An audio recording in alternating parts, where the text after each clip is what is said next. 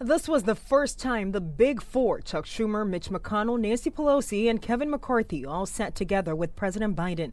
The congressional leaders talking about a range of issues facing this country, including how to reach a compromise on Biden's multi million dollar infrastructure plan. The first step is obviously to define what infrastructure is, the, the definition of it.